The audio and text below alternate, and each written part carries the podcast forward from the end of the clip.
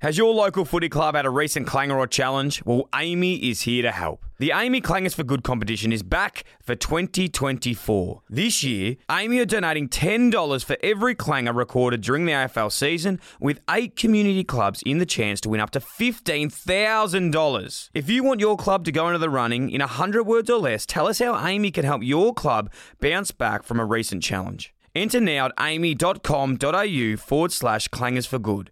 That's aami.com.au forward slash clangers for good. T's and C's apply. This week on Dylan Friends, I was lucky enough to be joined by podcast juggernaut and revered broadcaster Mark Howie Howard. I'm sure you've all listened to Mark's wonderfully popular and chart topping podcast, The Howie Games. Sitting down with Howie was a special experience as he's been a constant trailblazer in the Australian podcast game and laid the foundations for people like myself. We bonded over similarities, but more importantly, we spoke about how his apprenticeship into the media landscape started, how the Howie Games actually came about, and what he's learned from talking to some of the biggest names in the sporting globe. I cannot thank Howie enough for joining me and sharing what was an overdue chat. I know you'll get a lot out of this one. But before we get into it, a big, big thank you to Bloke in a Bar Lager, who without them, Dylan Friends would not be possible. Make sure you get online and check your nearest stockist and grab a slab. The more we can get around and support them, the more they will help us grow. The link is in the show notes. Let's go. My name is Deborah, Dylan's mum. Welcome to the Dylan Friends podcast. many ways, I've been waiting my whole life for this moment. Strength. I'm like, I run. She's like, everyone runs. I'm like, but does everyone go to the Olympics? They're sitting there meditating, going, "Oh my god, I think I'm meditating. How good is this? I'm meditating." It's like, I had a Wu Tang call. I was like, yo, Dylan, thanks for getting us in. Love it. Knuckle puck time. It's like, it's like Don't forget to subscribe and leave a review. Howie, welcome to Dylan Friends podcast, my friend. It's an honor, it's a pleasure, and it's an absolute privilege to have you on the show, the absolute goat of podcasting and just dominating in all facets of life. So it's a real honor today, mate, and a, a big uh, tick in my box to have you on. It's a nice intro. I'm normally doing the intros. I can't wait to have a chat with you, mate. You're killing it. Uh, I don't know about the goat, but it's certainly a fun space, the podcasting, as we've both found out. But is this is a step up for me. Don't worry about your Fox cricket or footy or the Howie games. This is for me. All the cool kids are listening to Dylan Friends, so I'm very happy to be here, mate. No, I really appreciate that, mate, and it's it's amazing because I suppose I know you're a big fan of my show as I am of yours, but I normally start each episode sort of setting the tone of where we met and how we first came along, and, and for us, it's probably a very fitting time to have this chat because I do remember. Um, obviously, the Howie Games, one of the biggest podcasts, the, the biggest, sorry, sporting podcast in Australia at the moment. And I remember calling you back in 2018 when I first Yeah. decided to, you know, start the podcasting game and, and get some advice off yourself. And, you know, I, I really do appreciate it. And I look back at that something today that's been incredible. Do you remember that phone call? I do, I do. I remember it. I was driving up to the footy because I would have told you to ring me at that time, and we had a long chat about everything that I've learned. And you've taken that and gone further, but it's gone the other way because I must tell you, listeners, I rang you four months ago and said I don't know anything about merchandise, and you said don't worry, and you set me on the path to merchandise. So it's it's been a nice symbiotic relationship, mate. It has. And there was a little bit, though, how I do um, must regress on what I said because Yes. there was a part when I was driving down a long road and I was listening to some radio and Triple M, obviously my favourite radio station in the world, and I was driving home and to hear one of my heroes talk about me on radio and then the, the news wasn't as great. I've got a clip here for you if we can just Go on. replay it because I wouldn't mind just getting to the bottom of what you were talking about in this, Damon. Go on. Dylan Friends, my favourite podcast. Great Great choice, does a great job. Just if you missed it, just have a little recap of some of the arrogance delivered by our own Mark Howard. Dylan, he's a good little fella, and he rang me a year and a half ago, and he said, "Mate, I'm trying to start a podcast. Can you help me out?" So I gave him some tips. Derogatory, like he's a good little fella. with contempt. And, and Kate Simpson is a fantastic guest for the local audience, which you boys deal with. Local! Howie, Yes. what is that? What was that? Okay, well, a bit of backstory. I work on Triple M on a show called the Friday Huddle, where you uh, have to take on certain personalities that may not be you, Dill. So we always say that Luke Darcy has a terrible temper, Nathan Brown is very awkward in a social situation, which is true, and they have tagged me as being arrogant, which I hope people understand with my podcast. That is not me, so I had to come out all guns blazing, my friend, um, and call you a local show, and it was no disrespect to Kate Simpson, but we are having a bit of fun on the radio, and then you rang in and put me right back in my place. But that that is not me. That's me having a playing a role with a uh, radio show on a Friday night. No, and I know for, for viewers as well and listeners that we actually were speaking prior to this and we spoke after Yes, it. And we we, both agreed that it's a great plug for both of our shows. And Jesus, Spikes after that were incredible. So I do appreciate that. We played the role. You know what's crazy though is people 100% believe what they hear on the radio or television. So uh, uh, uh, last week Nathan Brown on the same show was going through what media people earn, for example, and he had me as the fourth highest football media earner at 1.3 million dollars. I got home and my wife said, where is all this money? Because we're not seeing it. And I had all these mates are texting me, mate, I can't believe how you've made a success. If I was earning 1.3 deal, I'm living on a beach in Costa Rica. I'm not doing radio. So it's, it's amazing what people do believe, mate. I know it's incredible, and I suppose it's a credit to uh, both your show and mine, and, and the loyal listeners that do tune in because they were filthy, they were not happy, and they wanted blood. So I thought today it'd be good to, to get to get you on and, and to settle the nerves and um, and show that you know we are friends and and these things happen. But mate, um, today's not about me; it's about you. Um, you know, you're obviously normally asking the questions, but today I want to learn a little bit more about yourself, the man behind the mic, um, because it's an incredible career, mate. Not just the the podcast, but I suppose your tradition, um, so your you know route to media landscape, commentating both footy, cricket, radio, broadcasting, uh, and podcasting. Sorry, I think a lot of people would think like, "Fuck, this has just been a this guy's just blown up. It's an overnight success." But I think, and I definitely know this, it's a, it's a thirty to forty year overnight success rather than um, something that's just happened. There's been a lot of work that's gone into it, and I think that that's probably the biggest part that we can talk about today. How your journey to getting to where you are now, it's been a long road and a lot of hard work's gone into it to finally get the rewards you're getting today.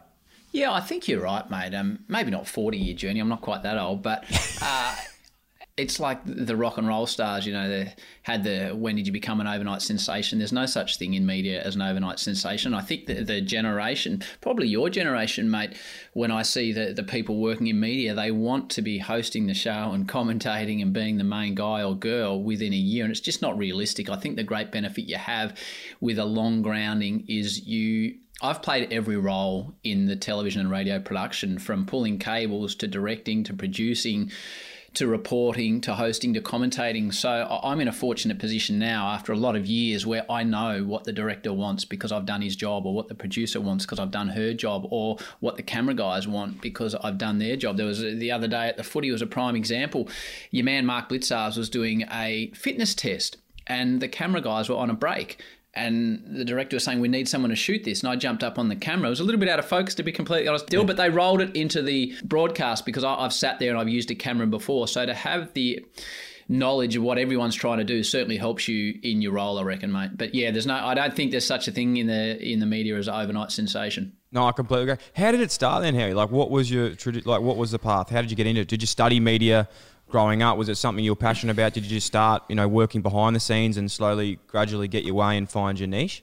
Yeah, that, that, that's a two hour answer. But to cut a long story short, no, I had no thought that I wanted to get into the media when I was growing up. I did a business degree in sports management, which was accounting and economics and things like this Dill, which at Deakin University, which I didn't enjoy. I got six months in and I thought, wow, this is not what I was expecting. I'm having to do economics and accounting, business law. I didn't enjoy it, but I finished it after three years. And to cut a long story short, I spent a lot of time, a couple of years backpacking, and uh, a mate was getting married that I'd backpack with, and the Grand Prix was in Melbourne. I got a short term contract in event management at the Grand Prix, and he was getting married in Argentina two weeks later. And I was skint, I didn't have any money, I'd been traveling. And I pestered the guys that ran the TV broadcast side of things in the world of Formula One, and they eventually said if you can get yourself to Sao Paulo, which was the capital of Brazil, which was not the capital, it's where the race was, the capital is Brasilia. If you can get yourself there, it's a city of 30 million people Dill, but I'd been there. We can give you some work for a week and a half, and the next Grand Prix is in Argentina. And in between those two Grand Prix was my mate Timmy Harris's wedding. So I flew to Buenos Aires and I worked with all these English truck drivers, and we were pulling the camera cables. So to get a broadcast, an outside broadcast, all the cameras are connected by cables and those cables go back into the broadcast hub. So that was my first experience at sports media. I was a rigger, as they call it, pulling the camera cables. I went to Timmy's wedding, which was an absolute cracker. And then I was going up surfing up Colombia Way and they owed me some money. So I rang back reverse charges to the UK. I said, oh, some of that money hasn't gone into my account. I didn't have enough money to get home at this stage Dill. And they said, well, put the money through. We're glad you rang. The boys said you worked hard. If you can be in Monaco in five days' time, there's a full time job for you as a rigger. So I flew home, broke mum and dad's heart again, and said, I'm going to Monaco and started pulling camera cables on the Formula One circuit. And that's how it all began, which is a long way from doing a podcast. So it, it's um, it was fantastic, mate. I was working on the Formula One World Tour, traveling the world, pulling camera cables. As a 23 year old, it was cool. It's unbelievable, mate. And I think that back to your point that you said earlier about um, younger people now coming into an industry and not, suppose, not the arrogance of wanting to be on camera, but probably not knowing what other people have to do to get to where they are now. Um, I, I can speak from that myself. You know, when I left footy, I was sort of thinking, like, it'd be good to just go get a full time job on radio now. It's not the Yeah. case. It's not how it works. You know, I had to work at 3AW. I was answering phone calls um, on, you know, 3AW. Like, I had absolutely no interest in anything that they were saying at all. But to slowly get to where you wanted to be, you had to tick these boxes. And I probably haven't even realised it till now. But doing that, um, by no means, uh, by no means am I, you know, an expert in my field and what I'm doing now. But I learnt so much from those early things, from behind the camera, from working with the producers, to then exactly what you said. You learn how then to better yourself, and, and it actually helps you out going forward. Because now, like with the producing side of things, I can help other people produce shows. I do Yep. know what audiences want to hear. There is those backward skills that necessarily, if you go straight to the top straight away and transition straight into a role of, of talking on radio, you don't really know what other people want. You're spot on, and I think it can harm your career as well if you want to be an on air person. And I've had mates that do it. I won't name them, but I've had mates that have been pushed up to high profile roles on television or on radio before they had the experience to know how to do those roles properly and it burnt them and it's cost them and they're no longer in the industry and especially mate which i'm sure we'll talk about social media is so brutal now for you as a footballer you as a podcaster me as a broadcaster. People will give you their thoughts straight away. So if you go on television or radio and make a meal of it when i was starting i was in the lowest of low profile things that no one was watching and i learnt how to do it. So all my cock-ups and mate i have made thousands of them were on real low profile style operations where if you go on friday night footy and you stuff it up now like a player mate, the feedback and the response is brutal. So I think that grounding helps you. You don't want to start on the big stage. You don't want to start playing the Masters. You want to start playing the Barwon Heads open and play your bad shots there, not in front of the world on the Masters, I reckon. So traditionally as well, like there's no path. You, you work, as I said, with with Fox. You work with Triple M. You've got your podcast. You work with all these incredible people, and they've all probably had different pathways coming through. Your opinion, though, what do you think has been something that's held you in the best stead going forward? Is it just that time that it's taken you probably where you thought, fuck, you know, I can't be fucked just doing this shit anymore. I want to get to the top straight away. You're always in a rush, which I feel like I'm always in a rush. I think you need to actually have that feeling of being in a rush, otherwise you don't, you're never going to get anywhere anyway. But what's held you in the best stead looking back now, thinking that was the, probably the best thing that happened Yeah. for someone? Now I know it and I can act on it now. It's a great question. Before I answer it, can I tell you, I would love to swear on my podcast. Like, Oh, I swear. We I swear a lot. I swear a lot in normal life, but for whatever reason, and I've had guests that swear, whatever reason, I can't. I can't because I'm so used to not swearing on air. But I find it truly liberating, Dill, that you are prepared and happy to swear on your podcast. I love Oh. Fuck, it. mate, I love it. I love no, it. I do, and I wish I wish I could say that as well. I, it just feels not right to me, but I love people that can. I think the best thing that has held me in good stead is just saying yes. So the amount of roles I've been asked to fill, whether it was pulling camera cables, and then we said they said we need someone to put the graphics on the screen at Formula One. I didn't have a clue how to do it. Yep, I can do that. If you're I was a reporter on the news and they said we need someone to commentate Iron Man. I've got no idea about it, but my theory is still always say yes and then start paddling and figure out how to do it because there is a graphics operator before you that knows how to do it. So get hold of them. Or there is someone that has commentated Iron Man before you. Get hold of them, find out how to do it. I think with the podcast now, and I found where for the first time where I've had people doing things for me rather than me doing things for other people. The people that just say, yep, I'll get it done and go and do it and don't ask too many questions and provide the results, that is the type of person I like working with. And that is the type of person I tried to be. So the boss says, Can you do it? You just say, Yep. And you go and figure out how to do it and do it. And you might make a mistake along the way, but I think the boss would rather that than you saying, Yeah, I'm not sure. And and you as you say, you're you're in a hurry, and I fully appreciate that. So you just keep saying yes, and that path becomes quicker. So that's that's the best thing that I've learned along the way. I love that, and I think you know you would you chat to you know very high profile people, world show as as you um, commonly recommend it too. But global, I think global compared global, to local, sorry. brother. Global compared to local. Did Fantastic. people Um, really blow up when I gave you a cook on the radio? no, they they didn't, but they might when they hear it. Don't worry. Um, I think the one thing that is prevalent in, in my guess, and I'm assuming yours, and I think it's in successful people like yourself. Um, the one thing I always try and grab from people is doers, and I think it's like the biggest thing in the world is just doing things. Mate, you work with so many incredible people, you speak to so many incredible people, and something that I admire about you the most um, in your work is there's probably a stigma in, in commentary and broadcasting that some people would hold is like, if you haven't done this, how can you comment on it? Yes. If you haven't played at the top level, Yep. how can you talk to people at the top level? How can you commentate these things? How have you found that? Um, has it actually been something that you've faced, you know, coming through your ranks in terms of like commentary and broadcasting, podcasting, even being an expert in your field? And how have you probably dealt with that throughout your career? It's a really interesting question. Once you start doing something, so I, I was doing a lot of high profile cricket broadcasting on the Big Bash, and then Fox were keen for me to call the football on the telly. Now, I've been calling footy on the radio for five or six years.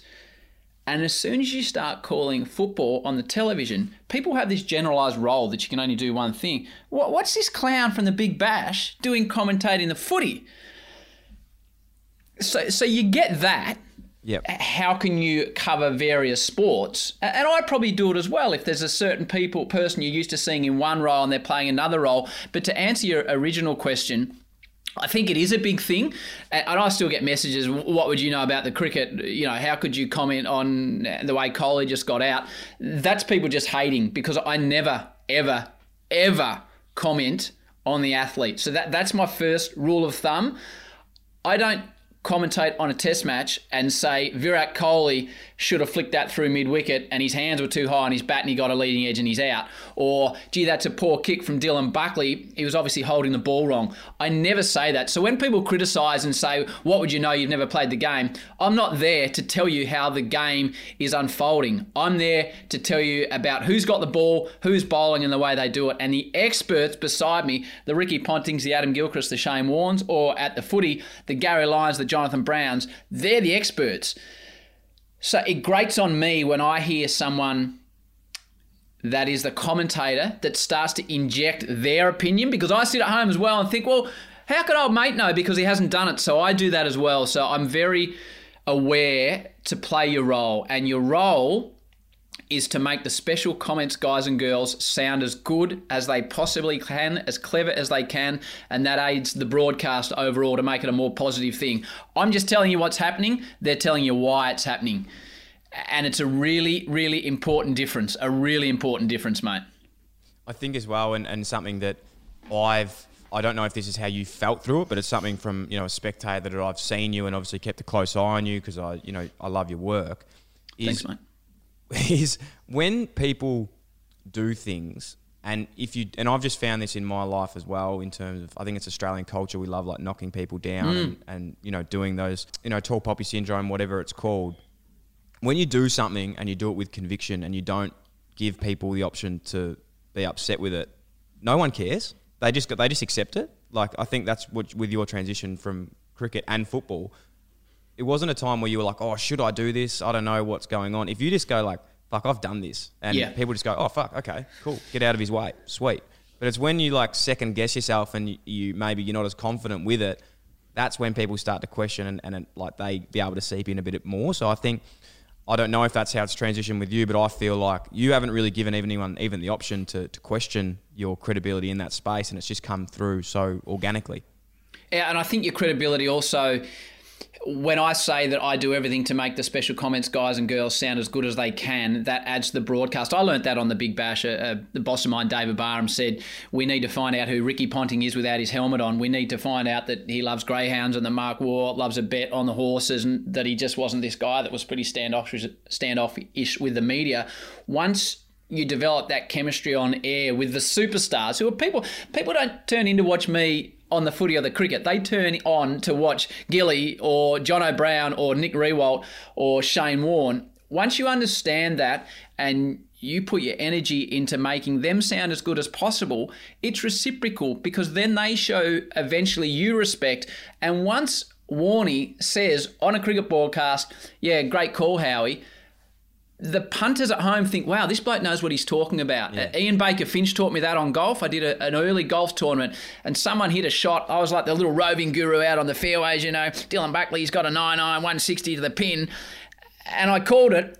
And Finchy said, I couldn't have said that any better, Howie. That's spot on. Now, I could have been way off, but he said that. And I had all these mates text me and say, geez, I didn't know you know so much about golf. So it's yeah. perception. It's not that I know about golf, it's that I'm playing my role, and Finchy's a beautiful enough broadcaster to bring me into his world and give you the stamp of approval. And when the people that are the experts look after you, then it becomes a convincing broadcast.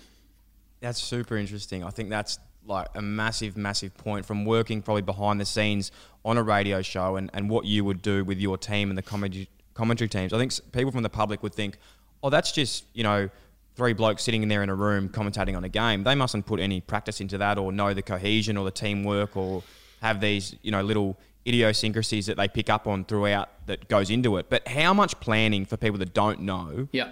really goes into broadcasting, calling a game where you've got a team of people going there that you look at each other, you know the plays, like you know what each other, you play up on certain things that they do. How much work goes into that? A lot of it's chemistry that you build over time. So if you want to talk actual preparation for a game of AFL football, for example, I know you've got a lot of people who are into footy.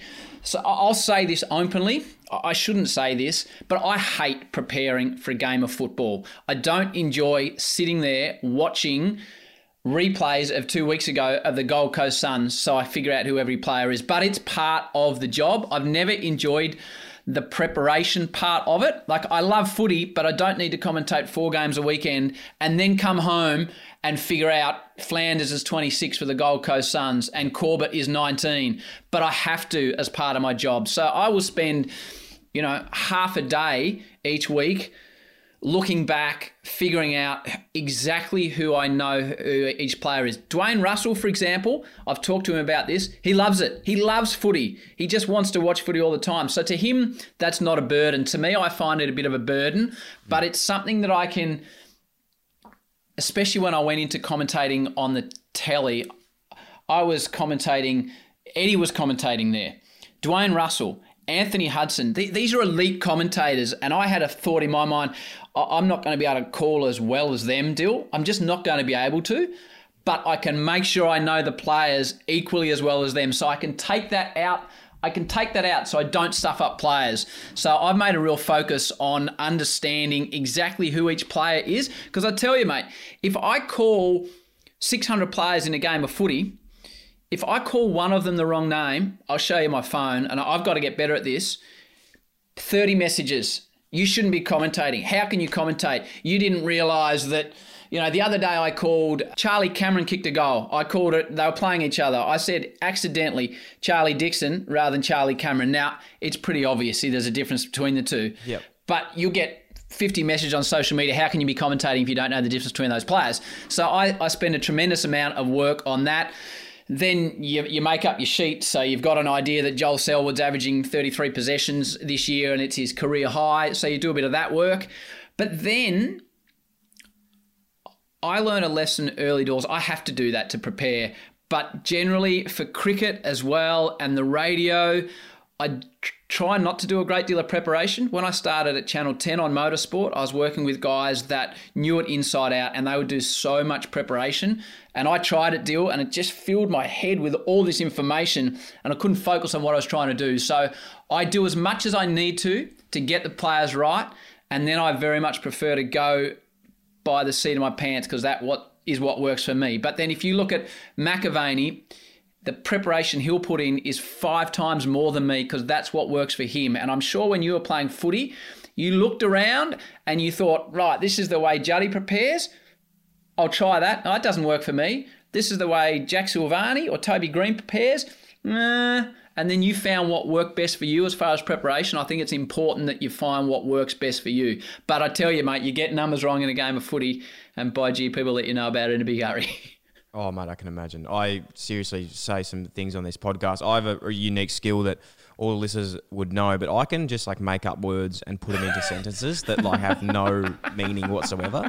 But I sort of just embrace it now, and people, I think they understand. It's actually quite an impressive skill. You might hear it today. I, I can't call on it. It just comes at some stages. But But if you say it um, with conviction, mate, that's it's what I mean. like Like conviction's the key. You it's just like it. when there's a difficult pronunciation, if it's a subcontinental cricketer, you just say it hard and fast and Yeah. back yourself and don't stumble or back over it and you'll be away. Mate, my tongue has a, a, a mind of its own, especially after I've had a beer. That's why I try. it's good to only have one beer when I do a podcast because after that, I am speaking different languages, which is um, interesting. It makes a very interesting podcast. Um, in terms of in commentating, um, Yep. footy and cricket, can you give me a couple of mentors or people Yeah. that you've really looked up to in, in both sports of ones that you know have helped you either away or inspired you to, to be the best you can? Adam Gilchrist, certainly. I like to think I've got a, a- really good relationship with Gilly now. There's a bit of When- bromance there with you and Gilly. Well, you know, people forget that for the last eight summers now, I have spent more summer time with Gilly than my wife and kids because a test match runs five days. You get there a day before, you leave a day after. There's a break between the test match. You go to the next one. You might be doing a big bash game in the middle of it. So I spent a lot of time with him. And when we first got the big bash at Channel 10, probably Ricky and Mark Waugh, who I, I would hope I was counted as friends now, you'd have to ask them, uh, they take a bit of getting to know those two blokes. They, they've got, you know, Ricky was the Australian captain. He was a tough man. It probably took a year to get to know Ricky and probably Junior as well. Probably a year and a half till I really felt like I could click on air with Junior. Gilly walked into that first meeting. He's like, my name's Adam. To everyone in the room, he's just got a real warmth and immediacy about him, and I, I was really drawn to that. So, hopefully, I've helped him in broadcasting a little bit. He has equally helped me to the point where if it's a new touring side, Gilly will make the effort out on the ground where I've got to uh, talk to the players. He'll go and introduce me and things like that, which is fantastic. So, from a cricket point of view, Gilly has been fantastic. Probably not without realizing Hutto. I, I follow what Hutto does in football broadcasting because I think he's elite. James Brayshaw as well. Probably not so much asking these guys and girls questions, but just listening to what they do and seeing them work. I sat on the boundary for six years at Triple M listening to James commentate the football every Saturday, and I learned a, a tremendous amount from that. And, and then there's guys that I work for, David Barham at Channel 10, and now Steve Crawley, who's the executive producer of Fox Sports. Crawls will ring me or tap me on the shoulder during a stint of cricket commentary or ring me afterwards and say, why don't you think about doing it like this? I, I struggle with Test cricket, mate. It probably took me two and a half years to really get the hang of it, where Big Bash felt quite natural. And he made a lot of suggestions, Steve, that have really helped me. So, What's the difference there, Howie? If it's not like I, Oh, you know, mate. obviously it's a different game, but what's the difference Yep. for a commentating perspective? Is it just longer form talking or? probably a mindset for me. I didn't grow up watching Big Bash, and I look at it as purely entertainment. I'm probably I'm an excitable customer when I'm commentating, mate. So if someone belts it out of the ground, it comes naturally to me to, to get stuck right in. But Test cricket, I grew up loving the game of Test cricket, so I'd probably hold it on a pedestal. And then I was sitting there after going to the Boxing Day test with my mates for 20 years you're sitting there next to Kerry O'Keeffe and Shane Warne, and the boss says, Right, you call the first half hour of Boxing Day. You've grown up with Richie and Bill and Tony. And you're like, if I could swear now, I would, Dill. You're like, I'm not Richie. I'm not Bill. I'm not Tony. How can I be commentating this game of Test cricket? And eh, that took me a long time mentally to get past it. Then the boss said to me two years in, he said, We've done two of six years here. You're going well, but you can go to the next level but you don't know what's going to be happening in four years. What happens contract wise, whether you get another contract, whether we've still got the cricket, don't waste your time hanging on the back row thinking you're not up to doing this. You got four more years, four more seasons of it. Make the most of it because you may never got to do it again. And at that point, and Shane is really good, Warren. He's like, mate, you can.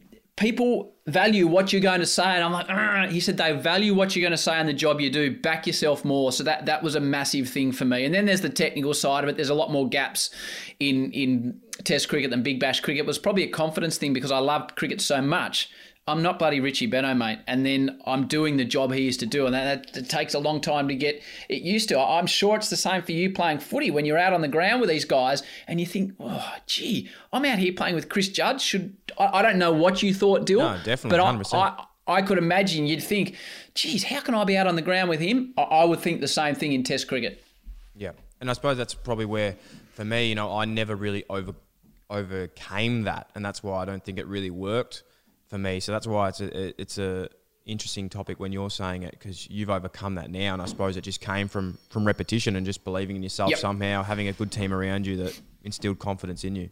So, a question for you then, because I I think now with 130 episodes of elite athletes on my global podcast that I knock out deal, Very that I, global. I have learned so much, and I'm stoked. I'm learnt. I'm able to pass this on to my kids, and I look back and think if I knew what I've learnt in the last four years.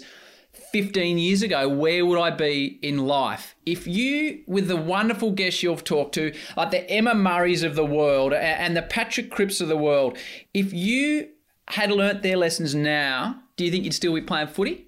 Hundred percent, I hundred percent would be, but Howie, I am so happy that I'm not. I, know, I, know like- I, I, I know, Yeah, and you're yeah. in a better place, but that Yeah, if I knew what I knew gaining- then, Yeah. definitely, and that's that's the selfish part of doing podcasts, and it's probably something that uh, you know we can get into um, in a in a minute because like I, I think podcasting, for example, it's it's something that it's for people to listen to and learn knowledge of people. That's why I love doing it. Like Hmm. selfishly, there's an aspect where like I'm just chatting to these incredibly successful people. They're doing things that I've wanted to do, and every episode, I try and just take one thing from it, like Yep. one thing from every episode um, that I've done. And normally you get more. Normally you get so much more, but that's the biggest thing is like I've chatted to so many people, and sometimes it's like the most innocuous guest that that's where you get the gold from. Um, and I really, really appreciate. So I suppose in that aspect, like yeah, you're right. Like if I knew those things now, could I be doing? uh, Could I have played footy longer? Maybe, 100. percent But I also think like I nearly had to go through that shitness of like being delisted, not believing in myself Yeah. all that like shit time to then go fuck and now I've learned it from a different aspect and I can relate it to a different part of my life in my business and I think we spoke about this when we chatted a while ago that energy that I you know I don't miss footy at all because I've just taken that complete competitiveness uh, competitiveness and drive and just put it straight in back into this um, and it's it's nearly the same thing I'm chatting to people all day talking shit um, learning stuff and being able to put it out to the public. And there's still there's still scrutiny, there's still um, improvement areas, there's still feedback. So you, I'm sort of getting it all. Um, it's just not having to run around and put my head over it. Yeah, and I, I think, as you say, you can you can learn a tremendous amount from listening to people, which is what podcasting is basically. You're listening. You know, I've learned already in this half an hour that I need to get over it, and I need to swear on my podcast. That's one thing Yeah, I've learned from you. You but we're having a laugh about that. I, I rang you. I texted you about a month ago. You're up in Noosa, and I said, mate, I'd love to sit down and catch up and have a chat about podcasting because I think what you're doing and I can see where you're going and where you're going to end up. It's it's it's phenomenal what you are doing and your vision, which I don't know whether you want to talk about or not, but I, I see you in five years running a series of podcasts and being like a podcast don. And I, I think it's that's brilliant, mate. And it I find it quite inspiring and I find it motivating that you're getting out there and having a crack and you, you haven't had the background in media that I've had to help me along the way, yet you're absolutely flying. So I, I've by texting you and saying, mate, let's catch up at some stage, I'm trying to grab onto that knowledge because you're taking it to a whole new area, which I think is really cool, mate, and massive credit to you. And people that listen to your show, you know, you're you're a you're a, you're a low key larrikin. That's the way you come across. But I hope people understand that listen to your show, the direction you're heading in, and I've got no doubt the place you'll end up because you're prepared to learn and work and think outside the box. And I think that's what's really cool about most people in this space, they're thinking outside the box as to, to what the next step is. So, mate, when we catch up, I'm just trying to figure out what the next step is so I don't get left behind, Guru. No, not at all, mate. I really appreciate that. It's beautiful words. It puts a smile in my heart, and um, it's yeah to, to hear that from you as well, someone that you know has been there, done that, and obviously doing tremendous things. It really, really does mean a lot, mate. So I do do really appreciate it. But that's enough about me. You're buttering me up, and I don't like it.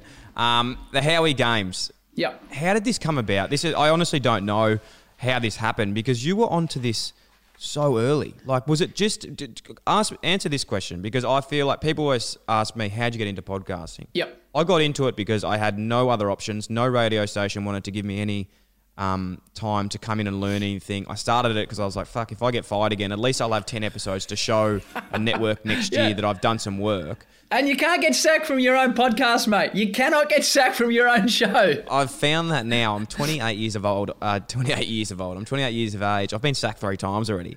Three of the best sackings. Two football. One was um, at 3AW, which was we'll talk about another time. Um, but it, you know, I've learned so much from those times. But how did you get into it? Did you think it was actually going to be a, a long term thing, and were you doing this to just better yourself and um, get your foot in the door to higher places? I can remember it clearly. I can tell you the day. It was the Australian Grand Prix. So it would have been six years ago now. And I used to work at Channel 10. And I had to interview all the drivers when they'd arrive. And then you'd sit down and do interviews with whoever and whoever. And I developed a on camera what I would call good relationship with Lewis Hamilton. The boys on a Friday night, they'll cut this out and they'll say, "Oh, he's dropping names again." They always rip on me for dropping names. But I- I- I'll take the story back. So when you're interviewing someone, Dill, which is the, the essence of podcasting, it's the perfect example in the Formula One paddock. So the end of a race or at the end of qualifying, there'll be 30 journos in what's called the media pen. So there's the guru from Spain, the guru from Germany, the guru from Italy. This is going to be a long-winded answer. Is that all right? Please keep going. the guru from Austria, the guru from South Africa, and Lewis gets paraded around with his media person in front of everyone, and you get a minute. You know, he must be put with a win or qualifying, etc. And, and I noticed straight away that the journos are looking at him. They're not smiling. They're looking disinterested. They're asking negative questions, and I learned straight. I I knew it, but it, it highlighted to me if you smile. Lewis, great to see you. I really appreciate your time. Well, that qualifying, unbelievable. How are you feeling about that? So you're just being a positive dude. And straight away, it's not that you're a TV star, it's that you're smiling and a positive, and the other 29 turkeys aren't, that you develop a rapport. So over five, six years of doing the Grand Prix, I developed a good on air rapport with Lewis Hamilton. And we sat down once to do a one on one interview before the race weekend. Uh, you know, we were talking about his pets and his love of music and uh, all sorts of things. Surfing, he likes to surf, not Formula One. And it was meant to be a, I think we had eight minutes. We had an eight minute slot to chat with Lewis Hamilton. And it probably went for 35 minutes because it was going really well. Um, you, his media people could see he was happy and engaged. So we had this 35 minute chat, right? Cut a long story short, as the great Craig Johnson said on my podcast, and then he didn't cut them short. 35 minutes. We're on air for 22 hours across Thursday, Friday, Saturday, Sunday on Channel 10. Lewis Hamilton, because of the constraints of modern Formula One, uh, modern television, could only run five minutes. And I was bitching and moaning. I say to the boss, this is the biggest rock star in world sport. We've got five minutes and we're doing a, a four minute story about Formula One tyres or whatever it may be. He said, mate, that's all the time we've got because of the constraints of commercial television with ad breaks. So I was sitting with a great mate of mine, Jarvis Hunter, who's an editor. And he's like, there's 30 minutes of this gold that's never going to see the light of day you should turn these chats you do into a podcast. And I said to him, Dill, what's a podcast? I had no idea. And he pulls out the old iPhone and shows me the purple button. He said, Look at this. And he hits it, and there's this world of knowledge. If you like gardening, there's one there for gardeners. If you like speedboating, if you like Formula One, how long's this been going on, Jarvie? I said, he said, mate, this is the future. You've got to get into this. So I talked to the guys at Triple M. They told me what gear to buy, which I've still got here now, Dill held together by a couple of lacquer bands. And the very first one I did was with the first one I ever put out was Adam Gilchrist, but the first one I did was with Dennis Cometti. Uh, and I went to his hotel room. He said, "How?" He said, "What is this?" I said, "I don't really know, Dan. We'll just sit down and have a chat." And ten minutes in, I thought, "Wow, there's no ad breaks. There's no producer in my ear. There's no topics I have to cover. I'm a naturally inquisitive person. I'm in the same industry as this dude. I can just pick his brain as you're talking about Dill. So that's how it started. I remember driving home after recording with the great Dennis Cometti, firstly thinking, geez, I hope that recorded because I'm not really sure how to operate this equipment. And secondly, that's as much fun as I've had in the media for 15 years. This is something that I want to pursue. And we can talk about how it grew from there, but that is the long story of how it all started, mate. Yeah, the, mate, please keep going. How did it grow from there? How did it turn into the beast it is? Well, uh, then I recorded one with Gilly, and and we did a few more, and, and I didn't realise how many people I had been fortunate enough to work with in sport of a high profile nature. And then I had to go to the West Indies to commentate on cricket for five weeks, which is a good gig Dill. Trust me, commentating T20 cricket in the Caribbean. And there were these cricketers there. Brad Hodge was waiting to play a game, so record one with him, or Damien Martyn, or Darren Sammy, the West Indian. So I started to realise all the people that I do know and have met. So we started to compile it together. So the Gilly episode was the first one we put out. I think, I think after about two weeks, my producer at the time, Michael James, great man, he rang me, said, mate, we've just got to 100 people listen. Well, I cracked the cans open, Guru. This oh, is, my God. This is crack the cans open stuff. So we got to 100, and then 100 became 1,000, and then 1,000 became a 100,000, then, you know, where it's 50 odd million now. And there's it goes back to what we are saying. It sounds like you just record the interview and send the guest out and away you go. Do uh, of the of the fifty plus million people that have downloaded the show or have listened to an episode, I feel like half of those people I have dragged personally by responding to a social media message or an email or having a chat with them in the Qantas Club or talking about it on the radio or the cricket broadcast or whatever. So it's one to have the product, which I, I, I think it's a good product obviously I think it's a good product. But 50 million other people might agree. Yeah. The the marketing of it and the selling of it to get people to be aware of it is a whole nother kettle of fish. And that's probably where, you know, we picked up a lot of chats early when I was trying to do this and yes. the way you explained how smart your marketing was and um, you know, I think a lot of people uh, see you as a commentator, but they probably don't understand the business mind that you have too in terms of dropping it in when you're commentating, when you're on TV, and, and that's how, like you said, we joke about it, but global audience, you do have a global audience. You've got global guests and you travel the world to do it. Um, not only is it an entertaining show, but it's a, it's a good business model. Um, and that's probably been something that's been really admirable from my point of view, looking at it going, fuck, this is so smart. Yeah, but and that's just been learnt on the job, mate. That I, I, don't have a business mind. Like I did that bloody business degree, but I don't have a business mind at yeah. all. Uh, and a man that helps me with a lot of things, Craig Kelly, who who heads up TLA, a management company, as you know, because they look after you as well. He said to me about seven years ago, "You've got to stop coming out of meetings and say, oh, I didn't really understand any of that, but I'll have a crack." He said that's not what people want to hear in meetings. You've yeah. got to try and understand it. So I've tried to understand this business and the platform I'm on with LiSTNR probably the first two years i was pushing them the whole way because they were new to it and now it's probably a bit more symbiotic.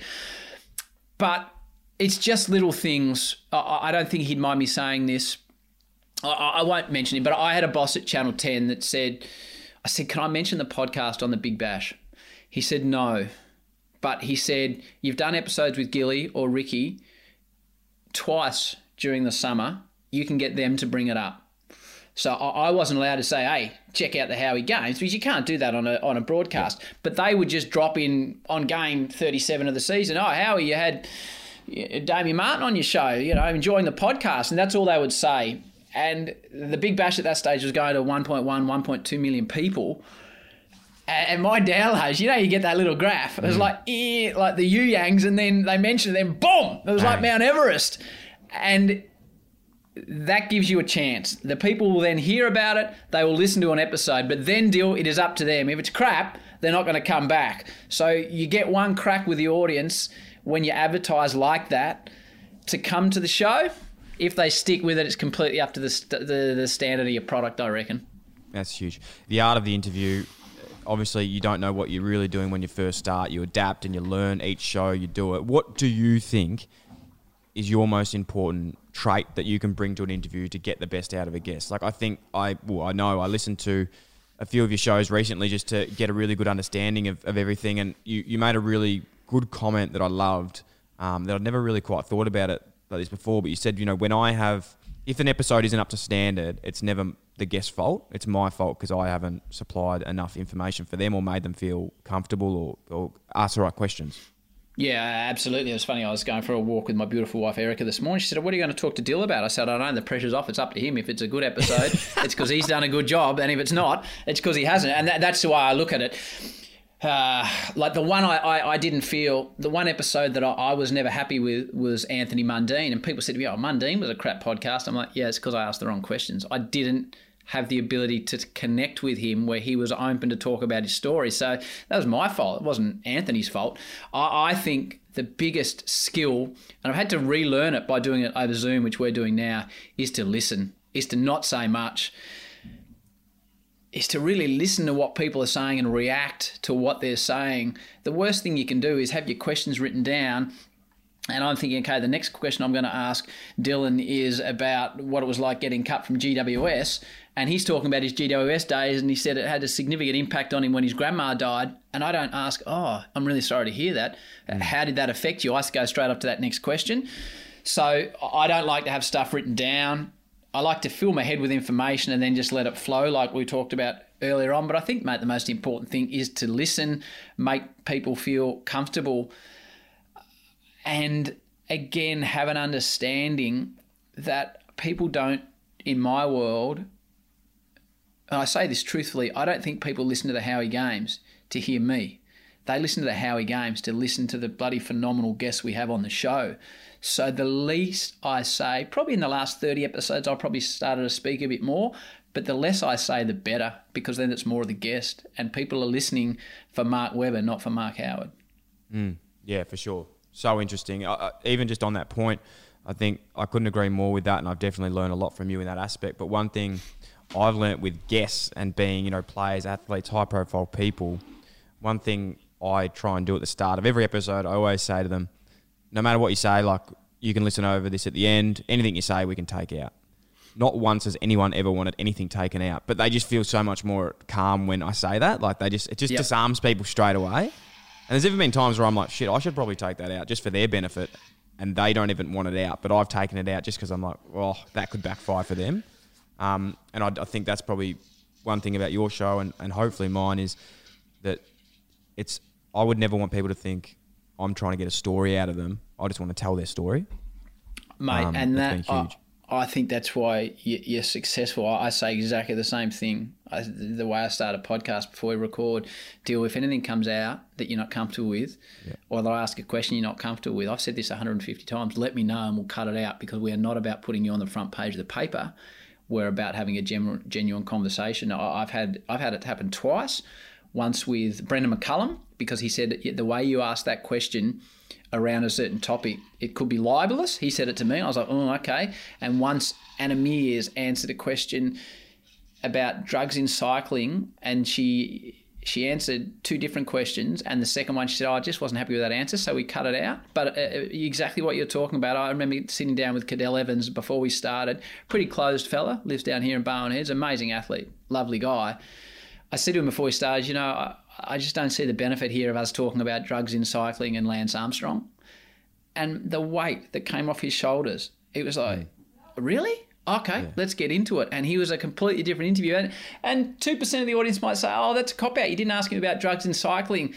The same thing with Steve Smith. A lot of people piled into me, why didn't you ask him about what happened in South Africa? Well, Steve is giving his time. We have a relationship where he's agreed to come on he's not going to say, "Oh, I tell you what, Howie, this is actually what happened." Mm. So what's the point of bringing it up because he can't answer it? Cadel's not going to answer it to in any way, shape, or form that might shed light on something we all know a lot about. So don't even go there because, as you say, it's going to put them in a in an uncomfortable position, and they're giving you their time and their expertise. Why make them feel uncomfortable? I, had a prominent journo once actually say to me the same thing. He said, "Look, I love your podcast, but you don't ask enough hard hitting questions." Yeah, yeah, I get and this. it sort of really rattled me for a bit. I was like, "Oh shit, yeah, you're right. Like maybe I have to do that." And then I really sat back and thought, and I was like, "That's your role, mate. Like if they want to hear that, they can come and listen to you. Like that's not what I'm about. I don't really give a shit what they No. fucking have to say about their." The, you know things that have happened. If they're open to talk about it, they are. If they're not, then they're not. And that's something that I've been pretty strong on throughout. And I think that I think the guests appreciate it more than anything. Oh, tremendously, uh, uh, tr- tremendously, and you get such a better interview and such a more interesting interview with Steve Smith. Not talking about mate whose idea was the sandpaper. Like, why ask that? Well, you can't say anything anyway. So I, I think I always think that the guest is doing you a tremendous favour. So if people say you're not asking the hard questions, there's still a lot of topics that come up that you think, gee mm. whiz. And I've had ones where I've rang them the next day and said, you know what, I I think we should cut that out. And they've said, no, no, leave it in there. That's who I am. So you're spot on. I've had that experience as well. If someone hadn't listened to the Howie Games, they've been living under a rock for the last uh, six years. What episode would you say? Listen to this one. This typifies who I am. This is the chat that I love. What what is what's a highlight for you? Is there, does there one that stand out? The one that I think typifies what I is that uh, the entertainment factor of the show. I would say listen to episode the episode with Luke Longley because he was just telling incredible stories about pseudonyms and checking into hotels where he was he'd check into hotels as Bruce Dool or Norman Gunston in his heyday at the Bulls. That's how big they were. And stories about Jordan just blew me away. So, from an entertainment point of view, from so the, the show is aimed at being entertaining. The show is aimed at being inspirational and motivational. And I think Cate Campbell and Bronte Campbell talking about failure and how you can try and overcome it, it sits tremendously with me as far as summarizing big moments in sport, Adam Scott, episode 100, where he talked about the Masters blow by mm. blow, blew me away. But if I had to tell people to listen to, and I love them all, it's like which is your favourite child. Um, although a day to day at homeschooling at my joint, it's definitely my daughter at the moment because my son just wants to go skateboarding and surfing, but that's a story for another day.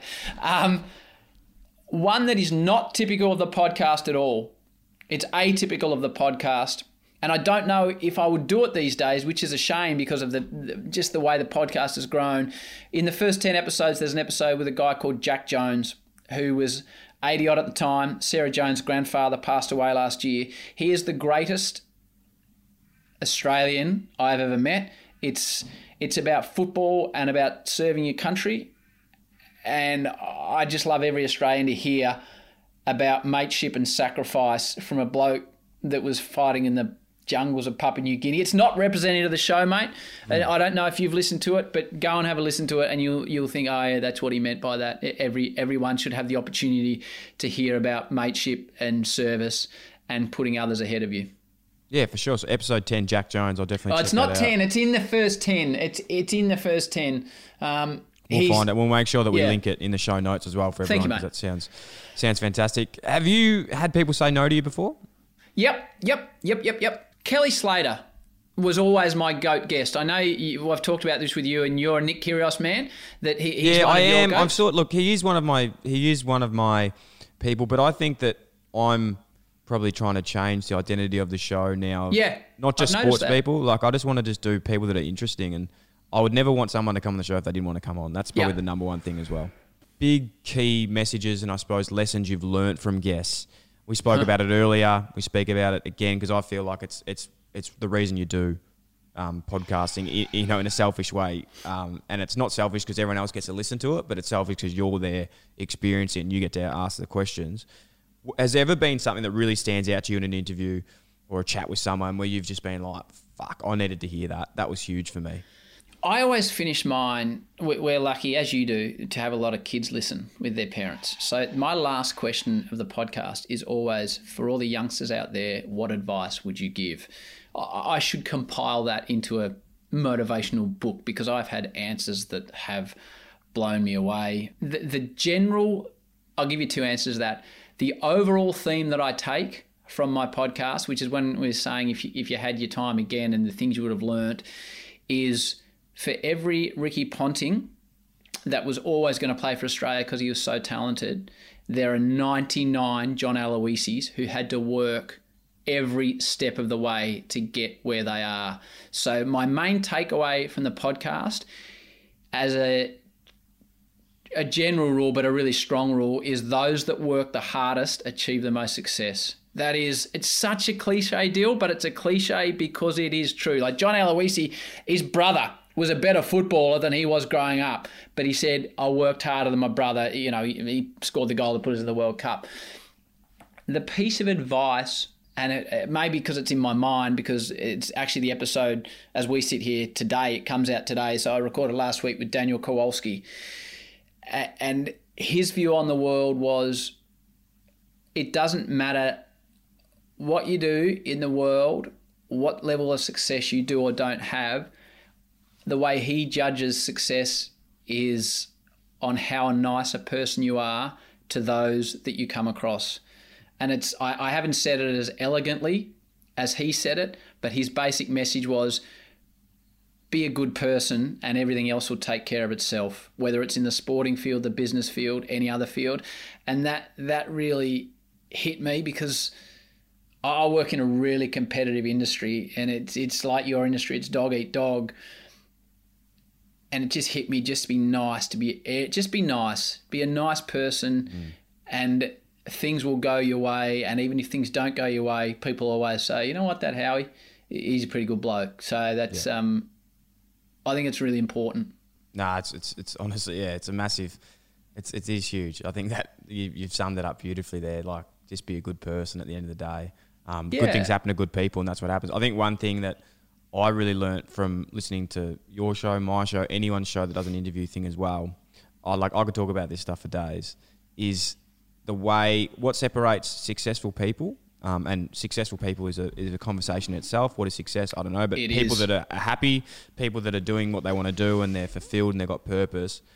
The one thing that I think is like correlated between all the guests that have that is it's not what happens to them, it's how they react to it. And yep. when they go through like shit things in their life or they get sacked or things don't go their way, they react to that differently to what other people would. And they use it as a driving mechanism, not as a roadblock. Um, and that's something that I have learned so much from people. Still something that I don't nail to myself today, but it's always at the front of my mind. It's not what happens, it's how I react to it. It's what I can go from here to, to learn forward because that's what I think is prevalent in all the guests that you would have spoken to, all the yeah. guests that I've spoken to. And, you know, not saying this is a, a, it's not a superhero skill, but it's something that is really hard to do. I, will tell you what I reckon the superhero skill is in a moment. I, could not agree more. Is every athlete I've had on the show, they have had moments where it was where they've made a duck, or they've been dropped, or they've kicked it out on the full, or they've lost a major, or they've choked over a putt. Every single one of them, Dill, has had massive, massive failures along the way. And the elite learn from it. It's such a good point. I reckon, from what I've learned, and I've I've always tried to do this, but it's further reinforced it to me. I think the the superhero skill you're talking about is a positive attitude. Again, mate, we're, we're not we're not uh, reinventing the wheel with what we're talking about here, but I think I like to be positive. I like to be surrounded by positive people, and I think positive people generally get further and the second thing that I find I've found listening to people and, and I've really tried to do is not you know that old coach speak about control the controllables and don't worry yep. about anything else, mate. I reckon that's the truest of true. Uh, we're, we're in lockdown at the moment here in Victoria. I, I'm doing what I need to do, but am I thinking about it? We're going to get out of lockdown next week. I can't do anything about it. So why waste why bring a negative slant on my day? Why worry about something I cannot control? And that has held me in really good stead, mate. Um, just don't worry about the stuff that you can't control because you can't do anything about it. I can't do anything about whether they're going to get out of lockdown. You can't do anything about it. Just worry about the things you can do, which at the moment for me is helping my kids with their with their homeschooling, trying to stay fit, trying to keep work plugging along. I can control all that stuff, so forget about all the other stuff. I reckon. Huge, mate. Such a good message for what we're in at the moment, especially as being Victorians. COVID, it's it's shit. It's obviously fucking terrible. Like no one Oh, can, mate. no one's enjoying it. Um, but it is. It's, it's not what happens. It's how we react to it. We just got to keep pushing, keep going forward. I think the biggest thing that I've learned, especially for the young ones listening, like this can be a time when you playing Xbox, you're playing PlayStation, you're doing these things, but you actually can use it as like a nearly just lock yourself in a room and that idea, that business that you thought you wanted to do and you've said you've always wanted to do it, use this week to just fucking nut, nut, nut it out. That is Yeah. like the biggest time you could do it. Um, I'm. th- This sounds like I've been positive the whole time. Don't get me wrong. I've nearly banged my head against the wall. I've cried. I've been upset with everything that's happened. But I thought, well, fuck, I can. You know, Howie's sitting at home. I'm going to get him on the podcast this week. Yeah. All these people are doing nothing. I can just smack it out right now. There's no other distractions. Um, focus on what you can, and it still gives you that little bit of fulfillment throughout the day that, that helps a lot. Oh, mate, that's what I did last year.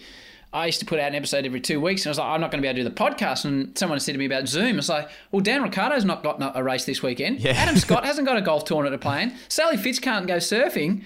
Let's get them on. Like they're sitting Yeah. at home doing bugger all like me, and that, that's the great benefit of Zoom. Uh, question for you: You talked about success. How do you define success? Oh, I love this question. I saw a graph not long ago, and it's, it was like a graph. I, I, I'm very bad at explaining things, um, but it was a graph on like the old school success. So it was like job title versus salary versus work, and then there was this like new age success, and it was job title, salary, success, free time, purpose, fulfillment, um, passion. All like there was like a million other things that you can measure in success now, and I was like, Yeah. fuck, you know, like is success to me like being the biggest podcast in the world and earning $300 million and being extremely busy and not being able to do anything?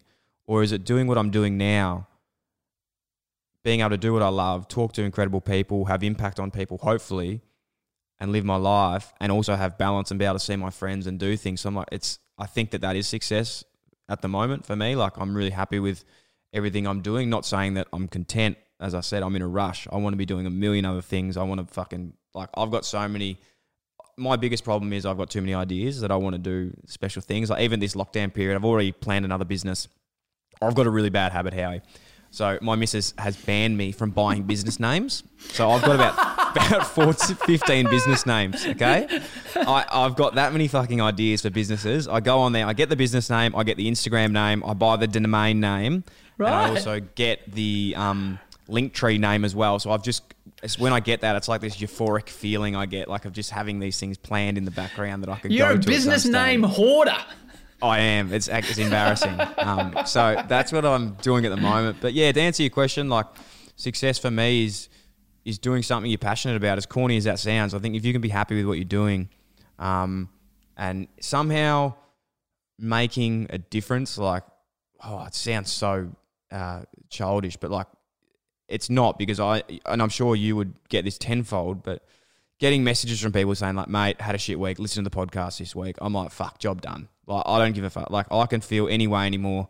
I don't care what I've done this week. If I've stuffed up, had a shocking week, uh, but if somehow if someone sends like a message like that through, not that you, you know, not that you want to be relying on extrinsic motivators, but that is something that really does motivate me um, to to have impact on other people because I know in a again in a selfish way if I was a kid and could listen to maybe a show that I've done with someone back when I was playing footy fuck maybe that could have changed something for me you know I don't feel like I really had that when I was growing so that's probably where the purpose part comes from It's a great answer. It's a great answer. thank you and you what's your success Well, as far as the podcast, yeah, we've done episodes about mental health, about racism.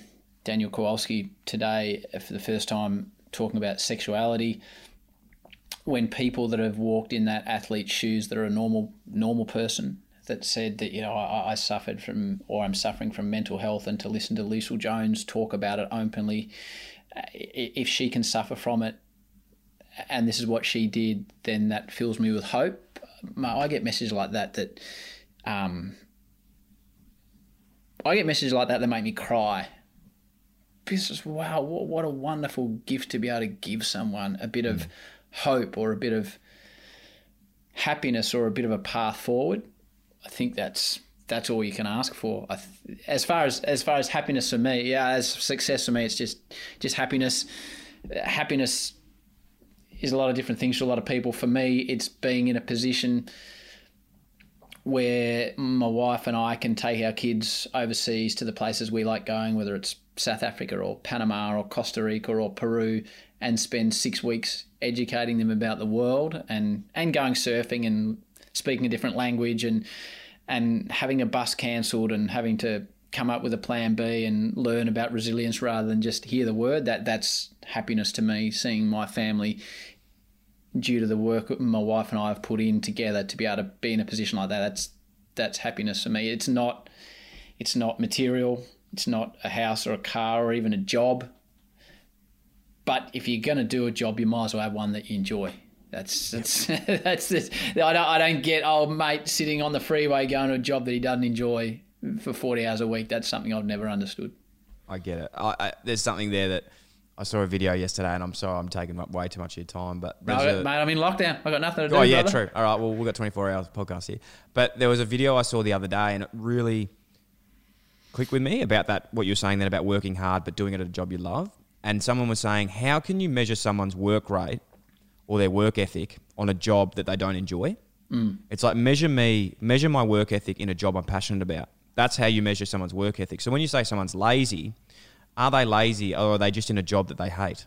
Because if you're in a job that you're passionate about, like you are, and, and, and I definitely am, you will do anything. Like Yep. you will, li- it's not even a job. You, you do anything to do that. So I think that was like an awesome point. It was saying like, Yeah, absolutely. if you're if you're not working hard or you're, you're struggling to think, oh, I don't have a work ethic. Why can't I work as hard?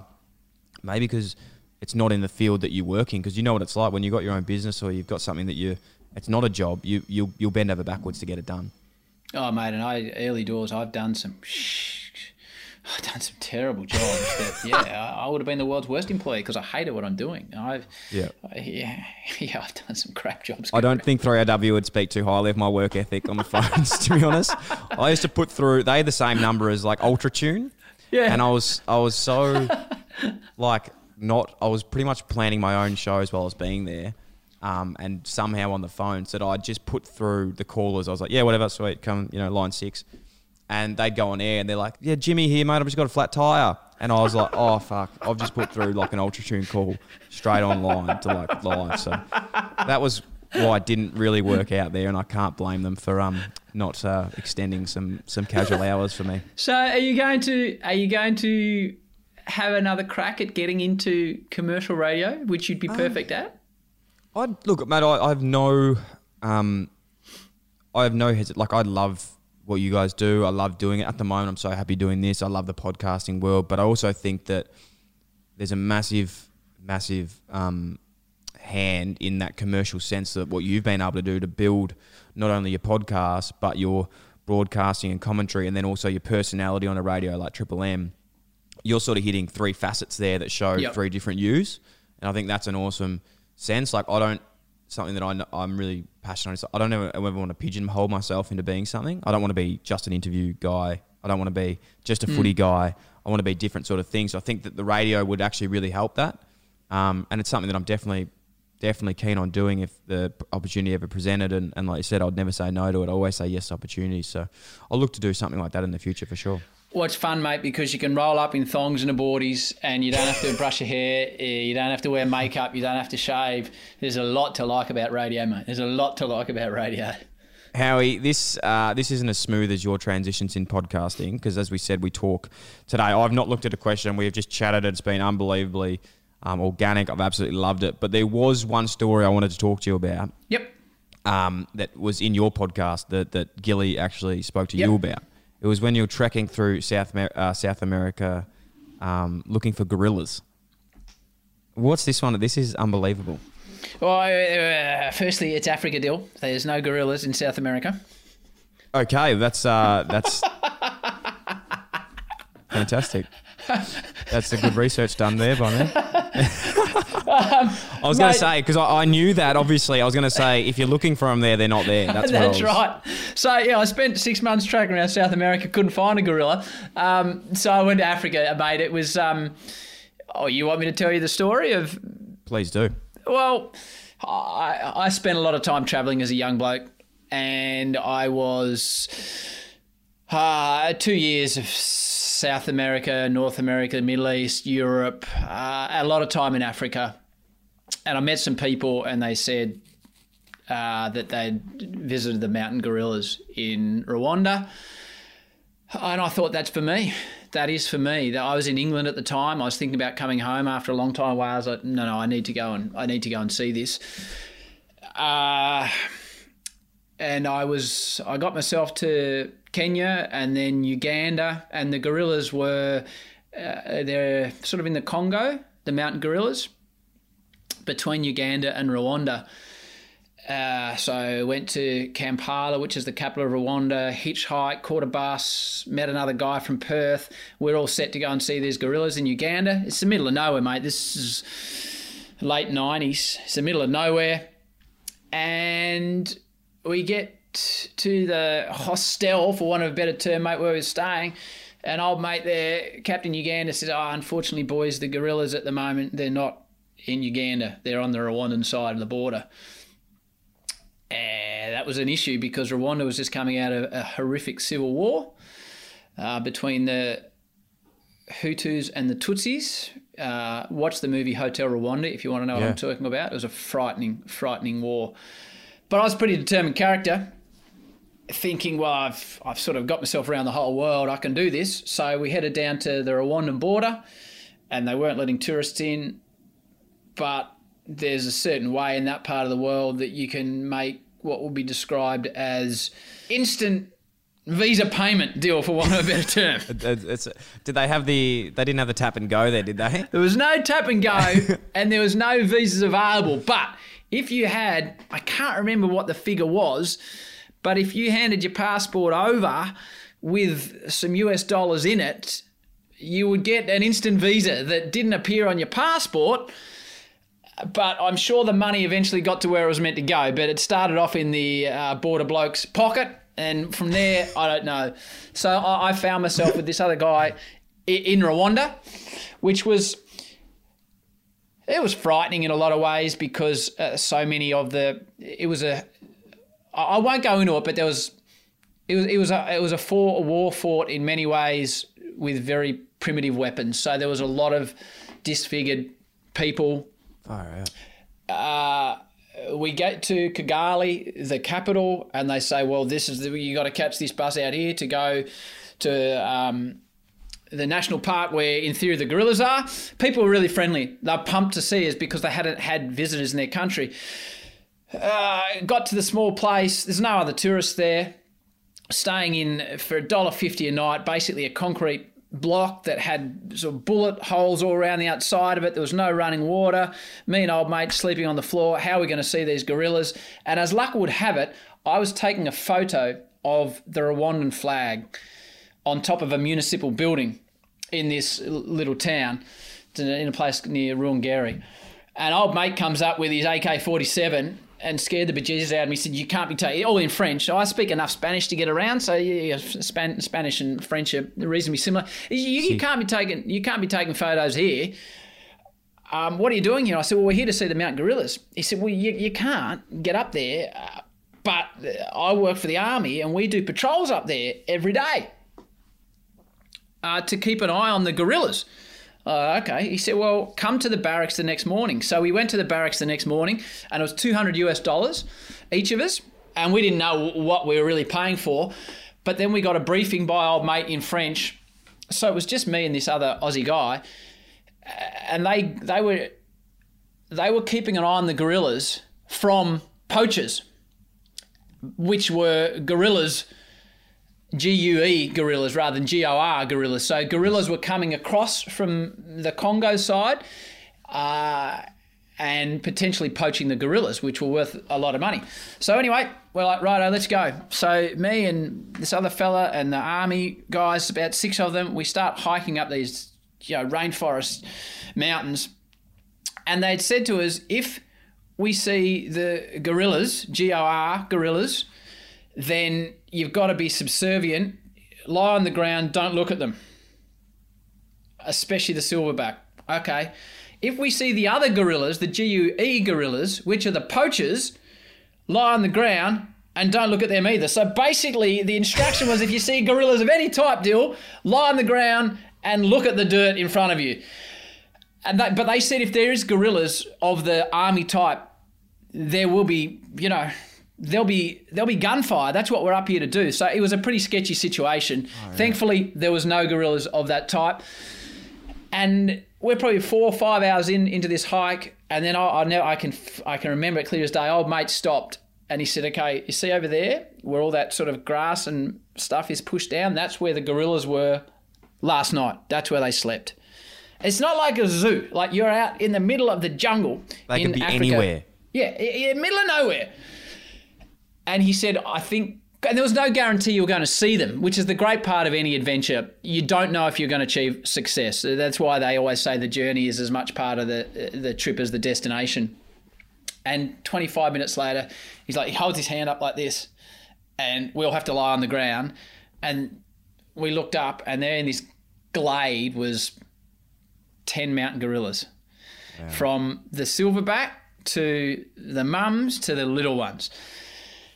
And you just, mate, you don't understand how big these buggers are. Like the blokes have just got arms like, you know, like Jacob Weitering's quads. That's how big their arms are, these boys. Like they're big, right? And the silverback, you know, the old Tarzan they used to sort of beat the chest. They sort of do that, obviously. And and he walks over, and I could hear him breathing. I don't know how close he was because I'm looking down in the mud. I could hear him breathing, and all the army guys are on the ground. We're all on the ground and he sort of has a poke around because he's used to seeing these guys sort of every day and he thinks everything's okay so he heads off back to the the i don't know what's a gorilla is it a troop Yeah, let's go with that.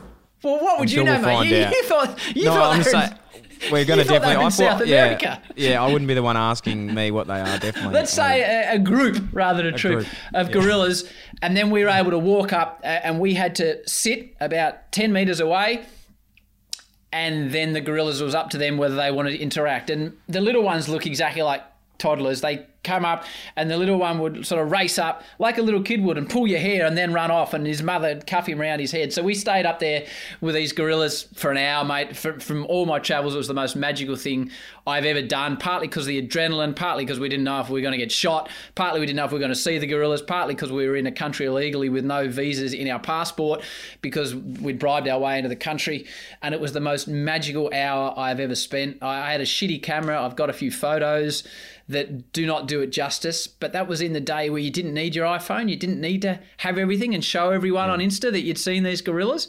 Uh, I've got some photos I, I showed my kids a year or two ago and they, they were blown away. And then we had to make our way down the hill out of the country. But I can just remember lying on this wooden stretcher then that night in this little town thinking that's that's what life is. That's putting it putting your nuts on the line, having a crack, and living an adventure. That's to me still that's what life is all about. So yeah, that was the gorillas in Africa, Guru. Unbelievable! You've nailed that. I've, I can feel you've definitely told that story a few times because it's uh, it comes off the tongue very well, mate. You've been you've been incredible today, Howie. I can't thank you enough for your time, um, the wisdom, everything. To be honest, you're, you're an incredible man. You've done so many good things, and, and you've done it, as we said earlier, not not as an overnight. It's taken a long time to, to build up to where you are now. So you're a real credit to yourself, mate. And um, yeah, I'm just honoured to honoured to know you and honoured to, to have you as a as a per se mentor. And um, yeah, can't be can't be more grateful for having you on the show. Mate, thanks for having me on the show. I really enjoyed it. I, I always feel a bit uncomfortable answering the questions rather than asking them, but you do a very natural job, which is why I was happy to do it. I meant what I said the way through, mate. I think I've got a lot of learning to do from you. I'm about to start up with YouTube and merchandise, which you've inspired both of those. I think the YouTube channel might go out today. Um, we're still uh, fine tuning it and we're working on Oh, the really? merchandise. Um, Yeah. So uh, well, the merchandise isn't available yet, but you, you've inspired me to go down that path, and I, I, uh, I would like to think, Dill, somewhere down the track, that you and me can be in a position where we're looking after um, a suite of podcasts. I don't know if that would ever happen, but I, I think that would be something that'd be really, really cool. Definitely, mate. We'll take this chat offline. I'm very looking forward to that, and we will be tagging your new YouTube um, username in when we upload this. So don't forget, um, guys, if you're watching this on YouTube now, which you will be, swipe up. You'll see the the links um, and get on Howie's YouTube page because that'll be fantastic. Well done, mate. You've adapted. You're the OG and you're, you're doing incredible things. So thanks so much for your time and um, look forward to catching up soon. Good on you, mate. Thanks for having me on. Cheers, Dill. If that wasn't enough for you and you want even more, you're in luck. Dylan Friends is now on Patreon. Dylan Best Friends. An exclusive loyalty subscription featuring the debrief podcast of each episode and bonus Q&As from Patreon members like this. Blair Archer says, "What's it like being in the box with some of the biggest names that have played the games, both footy and cricket?" And what's it like being the butt of most of the gags in those situations? Well, who was this from? this from Blair. Well, Blair, you got to play your role, mate. So you're not going in there thinking you're the main man. If you're going to get kicked in the ass, it might as well be you. So I don't mind being the butt of the jokes, especially on the radio. And there's plenty more where that came from. If you'd like to learn more, you can head to patreon.com forward slash Dylan Friends, or you can head to the link in the show notes. Thanks for listening to the Dylan Friends podcast. If you like the show, it'd be a massive help if you could like, follow, rate, leave a review, or even share with your friends. The show is produced by myself and Sam Bonza. Damon Jackman from Creative Edge Films is responsible for audio and visual production. The show is recorded at the Dylan Friends studio in Melbourne, Australia. If you'd like to get in touch or suggest a guest or advertise with the Dylan Friends podcast, please email us at inquiries at dylanfriends.com. Thanks so much for tuning in.